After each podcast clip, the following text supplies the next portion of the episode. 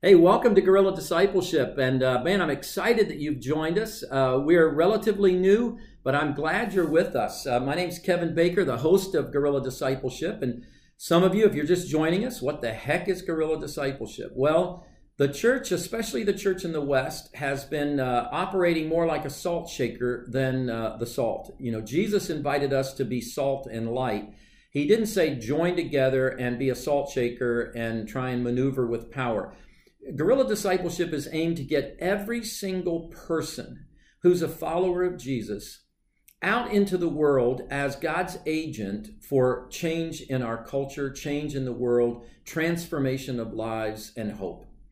And uh, that's not just for those who are uh, professional Christians, right? That's for all of us. It's not just for some who feel called to missions. And so, guerrilla discipleship, our aim is to empower you, to in, in, to train you, to engage you, to inspire you to see that God's going to use you, wants to use you in the world. Uh, I would love it if you would uh, subscribe to this. We're going to continue to uh, put uh, more and more information out weekly. We want this to be and, and pass it along to your friends if you're enjoying it. Uh, let us know what we can do to do uh, this better. This is, I would just be honest with you, it's a, kind of a new format for me. so hey, help me improve. I, I had some folks after my first week uh, uh, call me up and say, we really enjoyed it, but here's what we would do better. I enjoy that feedback, and I'm looking forward to uh, all that what God has for us. So, guerrilla discipleship, we want to see God change the world, and we want to see because we believe that the church, and I don't mean buildings, I don't mean institutions, I don't mean denominations. The church is the hope of the world. And uh, while we have so many folks here in the West that, that say they're, they're Christians, we're not seeing the power of God in ways that I believe we can. And so that's our goal. That's our, our, uh, our desire. So thanks for tuning in. Now, today, what I want to tackle with you is why do you need to change? I mean, if we're talking about, um, you know, discipleship, guerrilla discipleship, if everything is working, we don't need a new plan. We don't, and, so the question is: Is everything working? Do you think the church of Jesus, the the church that that loves Jesus as Lord and Savior, the people who become that body, are we operating the way God intended? Are we experiencing the peace and the joy, the abundance of life and are we making the difference? I mean when you look at the at the uh, book of acts when you look through all that god did i mean there were just life changes culture impacts hope was coming healings were taking place. I, I, you know maybe you don't believe that's uh, going to happen today but we do believe that.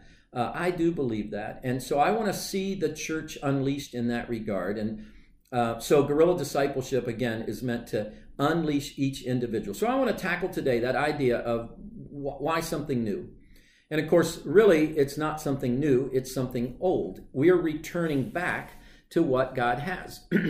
and uh, and God what what God has said to us originally. I've got my uh, phone out here where I I don't know about you, but I do most of my reading, my scripture reading uh, anymore on tablets uh, and on my phone. Remember this: um, the greatest commandment Jesus said in the whole Bible was summed up in love the Lord your God with all your heart, mind, soul, and strength, and love your neighbor as yourself. So that's the greatest commandment. But then at the end of Jesus' earthly life, he gave us what we call the Great Commission. Let me just remind you of what it says. This is Matthew 28. and, uh, and this is what, uh, starting with verse 16, this is what the Great Commission says. It says, Then the eleven disciples went to Galilee, to the mountain where Jesus had told them to go. When they saw him, they worshiped him, but some doubted. Then Jesus came to them and said, All authority in heaven and on earth has been given to me. Therefore, go and make disciples of all nations, baptizing them in the name of the Father, and the Son, and the Holy Spirit, and teaching them to obey everything I com- have commanded you. And surely I am with you always to the very end of the age.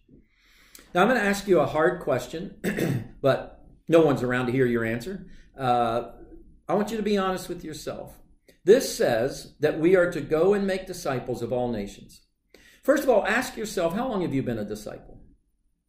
Maybe for some of you it's uh, one year, one month. But but maybe for some of you, it's a lifetime. So then let me ask you this question How many disciples have you made? There's where it gets tough, isn't it? If this is the main commandment that Jesus gave to us to make disciples of all nations, and I know from my own experience as a pastor, asking people in the church, how are you doing at making disciples? They think that's the church's responsibility. When I say, well, wait a minute, who's the church? They think, well, I don't mean, you know, I don't mean the institution, but that's that is what they mean, right? They mean somehow the church that's in this building or that's in a particular place at any particular time. Really, if you push hard enough, what many disciples of Jesus think is that that's up to the professionals, pastors and missionaries, that the average church person is still trying to be made into a disciple. That's not what the that's not what the text says. What Jesus said in the Great Commission is that every single one of us, anyone who is a follower of his, anyone who is growing and desires to grow in following Jesus, is to be a disciple maker, to pass on what God's given us. That's what he says. Teach them to obey everything I've commanded you. Now, so I, I want to pause on that for a second and say, no wonder the church in the West, many of our churches, are struggling to maintain. We're either in decline or plateauing there are some churches in the West that are doing amazing multiplication, amazing growth is happening. I, I wouldn't dismiss that. But the average church, the average uh, experience is not that in the West. We're losing ground in our culture. Well, how could we not lose ground if no one's making disciples except a very small percentage of the church? Imagine here we are in the middle of this pandemic and praying and hoping that the vaccines and and herd immunity will come so that we can begin to, to reacquaint ourselves with what it means to live out of social isolation with each other. Imagine if only a few people were able, able to ever infect anyone else. Like, you know, somehow just the professional people, whatever that means. You know, the, the there's just this one group of people. They're the only ones that can really infect anyone else. We wouldn't have a pandemic. You see, we want the gospel to spread virally. That means everyone who gets infected with it can spread it to someone else. That's what Jesus wants for his church. Everyone who gets infected with the good news, everyone who becomes a follower of Jesus, a disciple of Jesus, has something to pass on to someone else in your family, your friends, your coworkers, your neighbors. But because we have stopped doing that, there is no viral spread. There's no epidemic of joy. There's no pandemic of hope that's coming across our world because, well, we've stopped the viral spread of, of what it means to be in love with God, blessed by Him, and a follower of Jesus, His Son. Now, again, here's the thing guerrilla discipleship is not an, a new concept, it's a new phrase, maybe one that that uh, makes you uncomfortable. We we obviously I, it's a phrase that I believe God gave me just uh, praying through this that it, it's meant to link two things together that are are uh, I think the power of it is that guerrilla warfare that idea of not big institutional warfare but but individuals who are passionate about a cause going out and making a difference and discipleship which is what spreading the hope and love of Jesus through all the whole world.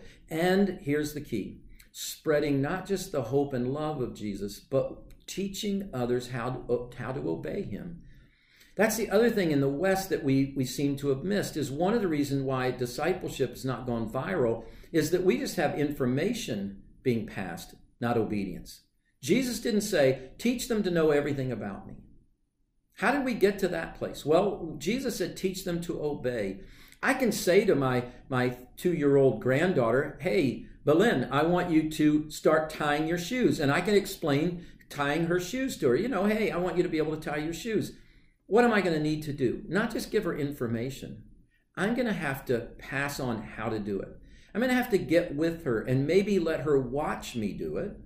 And then maybe have her try. And when I see where she's not getting it right, then I say, oh, Belen, here, do it this way.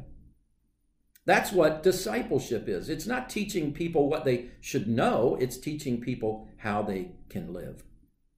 And so we if we can begin using something as simple as this to begin to help you to figure out where is it that God's calling you? What, what is, and you don't need a new community. You already have a missional community right there where you are.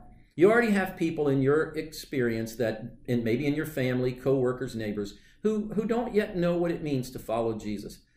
You don't need to look any further. Those are the people that God's going to use. They're part of your uh, people group that God's going to use you to teach them how to obey Jesus. So that's the reason for this. That our whole purpose in launching this is to say we need to get back to what God originally said to us. So I am so glad that you're with us. Uh, I appreciate you tuning in with us today. And so here's my goal What would it be like if in a few months, Instead of maybe 1% of the people who are watching this and listening going, Yeah, I've never really made a disciple. What if 50% said, You know what? God's now using me to teach some others how to follow Jesus. And then what if after a couple of years, 100%? And what if those numbers went from two people to 100 people to 1,000 people? Can you imagine the hope that our world would experience? We can do this together. There's nothing stopping us. I hope you'll continue to subscribe. I hope you'll continue to be here. We're going to walk through this together. And as I learn more about how to do these kinds of uh, podcasts and and uh, experiences, we'll do, know better how to communicate with each other. There's going to be some upcoming interviews that I'm going to have more than than what we've just experienced with Dave Buehring. I've got some fun times with some friends and some folks who are uh, just like you and me, who are struggling to figure out how to live with Jesus. So thanks for tuning in today. Thanks for being here again. I want to encourage you to subscribe. Pass this on to someone else. Let's see what God might do as we uh, journey in making disciples together. God bless you, and we'll see you next week.